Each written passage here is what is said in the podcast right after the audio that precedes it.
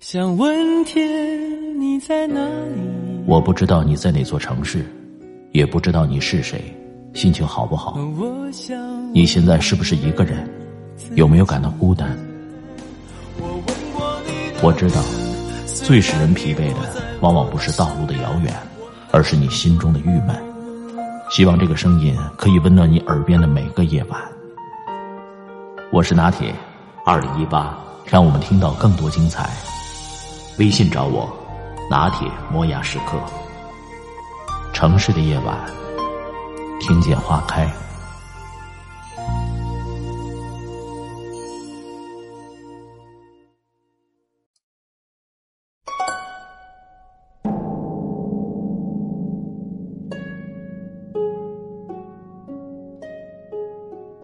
古今中外，没有一个不骂人的人。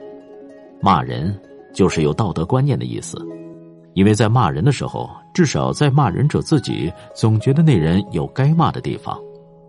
何者该骂，何者不该骂，这个抉择的标准是极道德的，所以根本不骂人，大可不必。骂人是一种发泄感情的方法，尤其是那一种怨怒的感情。想骂人的时候而不骂，时常在身体上弄出毛病，所以想骂人时骂骂何妨？但是骂人是一种高深的学问，不是人人都可以随便试的。有因为骂人挨嘴巴的，有因为骂人吃官司的，有因为骂人反被人骂的，这都是不会骂人的缘故。今以研究所得，公诸同好，或可为骂人实之一助乎？一，知己知彼。骂人是和动手打架一样的，你如其敢打人一拳，你先要自己寸多下，你吃得起别人的一拳否？这叫做知己知彼。骂人也是一样，譬如你骂他是屈死，你先要反省自己和屈死有无分别。你骂别人荒唐，你自己想想曾否吃喝嫖赌？否则，别人回敬你一二句，你就受不了了。所以，别人有着某种短处，而足下也正有同病，那么你在骂他的时候，只得割爱。二，无骂不如己者。要骂人，需挑比你大一点的人物，比你漂亮一点的，或者比你坏得万倍而比你得势的人物。总之，你要骂人。那人无论在好的一方面或坏的一方面，都要能胜过你，你才不会吃亏的。你骂大人物，就怕他不理你，他一回骂，你就算骂着了。在坏的一方面胜过你的，你骂他就犹如教训一般，他即便回骂，一般人仍不会理会他的。假如你骂一个无关痛痒的人，你越骂他，他越得意，时常可以把一个无名小卒骂出名了。你看冤与不冤？三，适可而止。骂大人物，骂到他回骂的时候，便不可再骂；再骂，则一般人对你必无同情，以为你是无理取闹。骂小人物，骂到他不能回骂的时候，便不可再骂；再骂下去，则一般人对你也必无同情，以为你是欺负弱者。四，旁敲侧击。他偷东西，你骂他是贼；他抢东西，你骂他是盗，这是笨拙。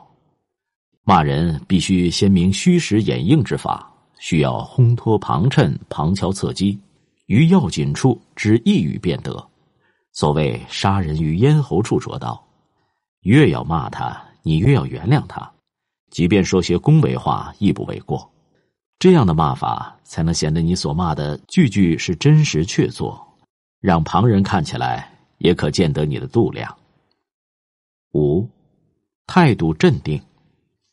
骂人最忌浮躁，一语不合面红筋跳，暴躁如雷。此灌夫骂作、泼妇骂街之术，不足以骂人。善骂者必须态度镇静，行若无事。普通一般骂人，谁的声音高，便算谁占理；谁来的势猛。便算谁骂赢，唯真善骂人者，乃能避其而击其械。你等他骂的疲倦的时候，你只需要轻轻的回敬他一句，让他再狂吼一阵；在他暴躁不堪的时候，你不妨对他冷笑几声，保管你不费力气，把他气得死去活来，骂得他针针见血。六，言出典雅。骂人要骂的微妙含蓄，你骂他一句，要使他不甚觉得是骂，等到想过一遍，才慢慢觉悟这句话不是好话，让他笑着的面孔由白而红，由红而紫，由紫而灰，这才是骂人的上乘。欲达到此种目的，深刻之用词固不可少，而典雅之言辞尤为重要。言辞典雅，则可以使听者不致刺耳。如要骂人骂的典雅，则首先要在骂时万万别提起女人身上的某一部分，万万不要涉及生理学范围。骂人一骂到生理学范围以内，底下再有什么话都不好说了。譬如你骂某甲，千万别提起他的令堂令妹，因为那样一来便无是非可言，并且你自己也不免有令堂令妹。他若回敬起来，岂非势均力敌、半斤八两？再者，骂人的时候最好不要加人以种种难堪的名词，称呼起来总要客气。即使他是极卑鄙的小人，你也不妨称他先生。越客气，骂的越有力量。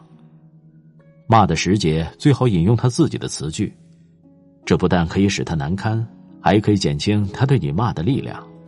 俗话少用，因为俗话一览无遗。不若典雅古文，曲折含蓄。七，以退为进。两人对骂，而自己亦有理屈之处，则处于开骂伊时，特宜注意，最好是毅然将自己理屈之处完全承认下来，即使道歉认错，均不妨事。先把自己理屈之处轻轻遮掩过去。然后你再重整旗鼓，咄咄逼人，方可无后顾之忧。即使自己没有理屈的地方，也绝不可自行夸张，务必要谦逊不慌，把自己的位置降到一个不可再降的位置，然后骂起人来自有一种公正光明的态度。否则，你骂他一两句，他便以你个人的事反唇相讥，一场对骂会变成两人私下口角。是非曲直无从判断，所以骂人者自己要低声下气，此所谓以退为进。八，预设埋伏，你把这句话骂过去，你便要想想看，他将用什么话骂回来。有眼光的骂人者便处处留神，或是先将他要骂你的话替他说出来，或是预先安设埋伏。令他骂回来的话失去效力，他骂你的话，你替他说出来，这便等于缴了他的械一般。预设埋伏，便是在要攻击你的地方，你先轻轻的安下话根，然后他骂过来，就等于枪弹打在沙包上，不能重伤。九，小题大做，如对方有该骂之处，而题目深小，不值一骂；或你所知不多，不足一骂。那时节，你便可用小题大做的方法来扩大题目，先用诚恳而怀疑的态度引申对方的意思，由不紧要之点引到大题目上去，处处用严谨的逻辑逼他说出不逻辑的话来，或是逼他说出合于逻辑但不合乎理的话来，然后你再大举骂他，骂到体无完肤为止，而原来惹动你的小题目，轻轻一提便了。十，远交近攻。一个时候只能骂一个人，或一种人，或一派人，绝不宜多数敌。所以骂人的时候，万勿连累旁人。即使必须牵涉多人，你也要表示好意，否则回骂之声纷至沓来，使你无从应付。骂人的艺术，一时所能想起来的有上面十条，信手拈来，并无条理。我做此文的用意是助人骂人，同时也是想把骂人的技术揭破一点供爱骂人者参考，挨骂的人看看，骂人的心里原来是这样的，也算是揭破一张黑幕给你瞧瞧。